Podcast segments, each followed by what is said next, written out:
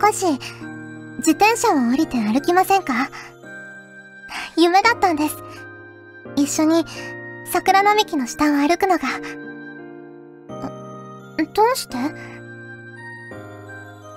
それは、あなたが、好きな人だから。フューチャーオビット出張版略してチャオビチャオポテーこんにちは、こんばんは、おはようございます。石原舞です。フューチャーオービット出張版略してチャオビ第31回です。今回の冒頭のセリフは MLW さんからいただきました。ありがとうございます。お便りがついています。石原さん、チャオポテ、チャオポテ。こんなことを言われたら普通に帰宅できるのか心配です。ということで、いただきました。ありがとうございます。ね、あのー、毎回セリフもできれば紹介したいなと思っているので、これからもたくさん送っていただけると嬉しいです。ということで、今回もホクホクとお送りします。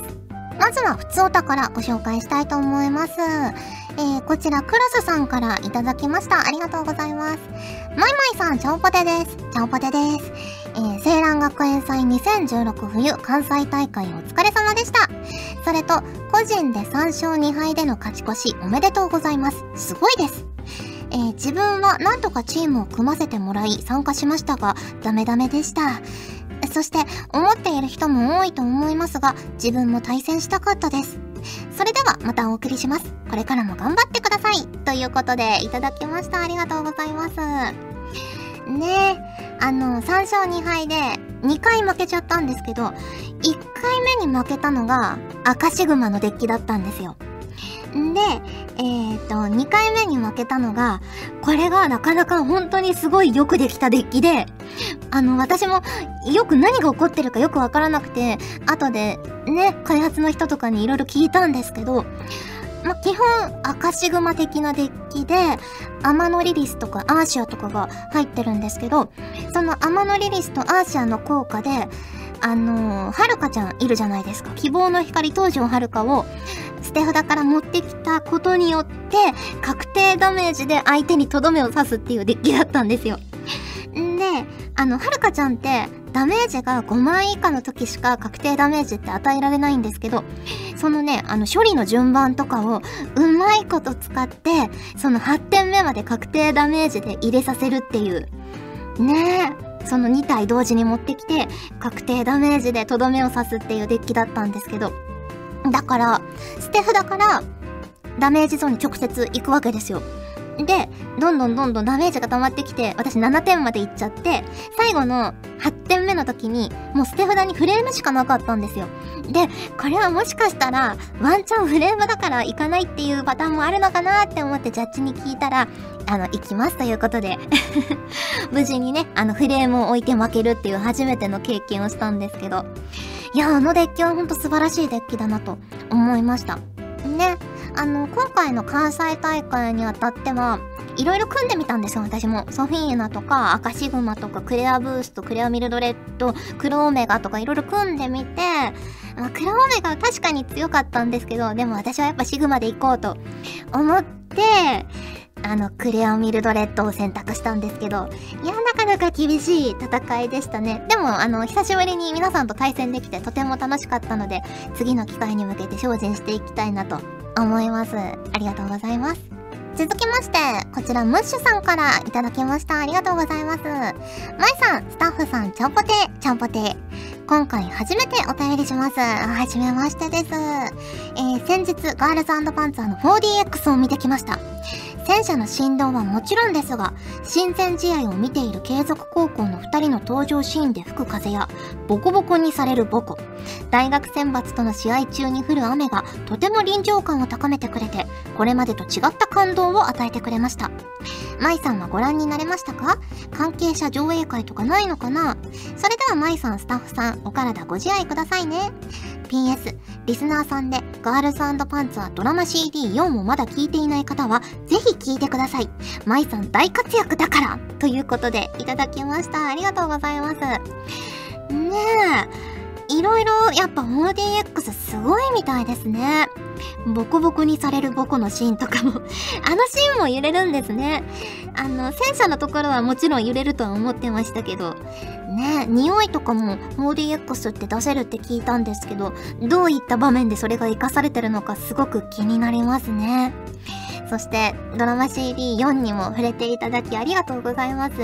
こちらはですね、あの、自動車部の鈴木さんも、まあ、ちょこっと出てきますし、ペコさんとダージリンさんは、多分今までのどの媒体の中でも一番喋ってるんじゃないかなと思うんですよね、特にペコさんは。あの、ずっと、ダージェレンさんとペコさんの二人で、あの、物語が進行していくので、二人のね、この関係性というか、ああ、この二人こういう感じなんだなっていうのが、こう、深く知れる。そして戦車のことも深く知れる。お得なドラマ CD になってるので、ぜひぜひまだ聞いてない方は聞いて、もう一回劇場版見ていただきたいなと思います。はい、ありがとうございます。ということで、ふつおたをご紹介しました。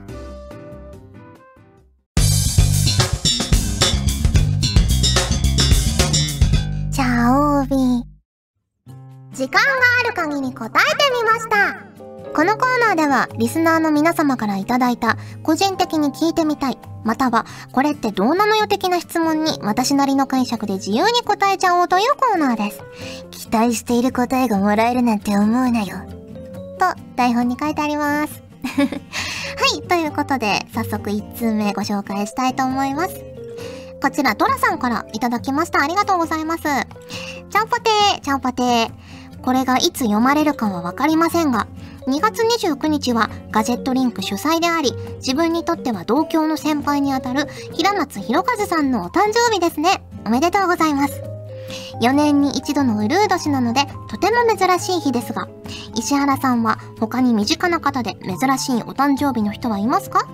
例えば、昭和64年生まれの人とか、では、失礼します。ということで、いただきましてありがとうございます。そうですね。小学校の時に一番仲が良かった友達が12月31日大晦日生まれでしたね。あとそうだな。うちの父が4月2日生まれなんですけど、4月2日が確かあの学年の一番最初の日なんですよね。小学校とか中学校とか。だから学年1誕生日が早い 人でしたね。うん。平松さん、うるう年なんですよね。4年に1回しか年取らないからあんなに若々しいんですかね。ちょっと羨ましい気がしますね。はい、ありがとうございます。続きまして、こちらゆうきさんからいただきました。ありがとうございます。石原さん、こんにちは。こんにちは。早速質問なのですが、自分は春休み期間中うまく時間を使えている気がしません。長い休みの時にするべきことって何でしょうか？ということで、いただきました。ありがとうございます。休みはね、ついダラダラしたくなっちゃいますよね。うーん、休みでやっててよかったなって今振り返って思うのは、あの、免許を取ったりしてましたね。原付きだから1日で取れちゃったんですけど。あの、免許を取ったりとか、あと、小学校の時の夏休みとかはカヌー教室とかに通ってましたね。近所の市民プールでやってたんですよ。その夜。みんながこう出払った後に、その市民プールでカヌー教室 行ってたんですけど、まあなんかそういう経験って後々ね、なんか使えたりもするので、なんか免許を取ったりとか、講座に通ってみたりとか、あと友達とね、遠くに旅行に行ったりとか、こう何か一つやるぞって決めてやった方がいいかなと思います。私もなかなかできないんですけどね。はい。続きまして、こちら MLW さんからいただきました。ありがとうございます。石原さん、ちゃんぽてー、ちゃんぽてー。じめっとした3月が終わって、ぽかぽか陽気の春うらら。けれど、それが過ぎれば奴が、そう、5月が5月病とともにやってきます。負けないよう今から対策をしようと思うのですが、石原さんは5月病対策とかしてますか？また、万が一にも発症した場合の対処法で実践しているものなどありましたら教えてください。ということで、いただきました。5月病ってあんまりなったことないかもしれないですね。まあ、誕生日があるからテンション上がってるっていうのもあるかもしれないんですけど、そうですね。でも、このお仕事だと5月とか祝日とかあんまり関係ないので、あの、全然5月じゃない時にちょっとね、気分が沈んだりすることは、まあまあまああるんですけど、そういう時私は掃除をしますね。うん。あの、水回りとか、お風呂とかを掃除したりとかしますね。カビ取りしたりとか。なんか掃除をすると心が晴れるし、こう風水的にもいいことあるんじゃないかなっていう、こうポジティブなね、気持ちになれるので、掃除したりとか、あのー、なかなかできない台本の整理をしたりとかしますね。うん。なんか掃除といえば、最近、うちの父に教えてもらったんですけど、お風呂の防カビ燻煙剤ってやつがあるんですね。最、まあ、最近でもないのかな。あれをその掃除した後に炊いておくと、本当にカビが全然生えないので、MLW さんもね、まあ、水回りとかお風呂とか掃除して、防カビ燻煙剤を炊けば、ね、心も部屋も健やかに 綺麗になるんじゃないかなと思います。はい、ありがとうございます。ということで、時間がある限り答えてみましたのコーナーでした。ガジェットリンクではツイッターをやっております最新情報をできる限り早くあなたにお届けします。他にも所属声優の紹介やスタッフによるタイムリーなつぶやきをお楽しみいただけます。気になるあなたもそうでないあなたも今すぐガジェットリンクをフォローしてね。以上秋山由香からのお願いでした。私もツイッター始めよっかな。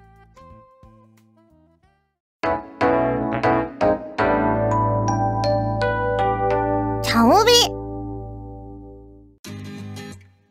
お送りしてきました。フューチャーオービット出張版。早いものでお別れの時間が近づいてきました。ね、今回もたくさんお便りをご紹介したんですけど、やっぱりね、毎週配信なので、皆さんのお便りが本当に大事なんですよ。つおたとかはね、ほんとたくさんいただいてるんですけど、いろんなコーナーにまんべんなく送っていただけると、あの番組の構成もしやすいよってスタッフさんが言ってました。はい。なのでね、まあ、あの、思いついたらいろんなコーナー宛てに送ってもらうと、ね、スッと採用されると思いますので、まんべんなく送っていただけると嬉しいなと思います。次回はプチ紹介のコーナーもやりたいと思いますので、ね、皆さんから送っていただいた自分にとってのプチ何かを紹介するコーナーになってます。こちらに、あの、送っていただいた皆様は読まれるんじゃないかなと期待しながら1週間待っていただけると嬉しいです。というわけで、今回はここまで。お相手は石原舞でした。それじゃあ、次回も聞いてくれるよね。よねこの番組は、ガジェットリンクが新じゃがを蒸しながらお送りしました。ワクワク。チャオベでは皆さんからのお便りをお待ちしております。各コーナーごとに画面に表示のハッシュタグを必ずつけてくださいね。そして、投稿フォームも設置しております。長文や社員の皆様からの投稿お待ちしております。皆さんと一緒に番組を作りたいので思いついたらどんどん送ってくださいたくさんのお便りお待ちしております。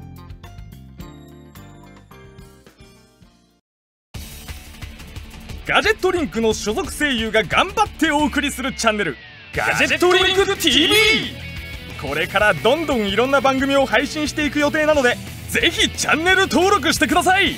さあみんな登録登録。今すぐ登録を。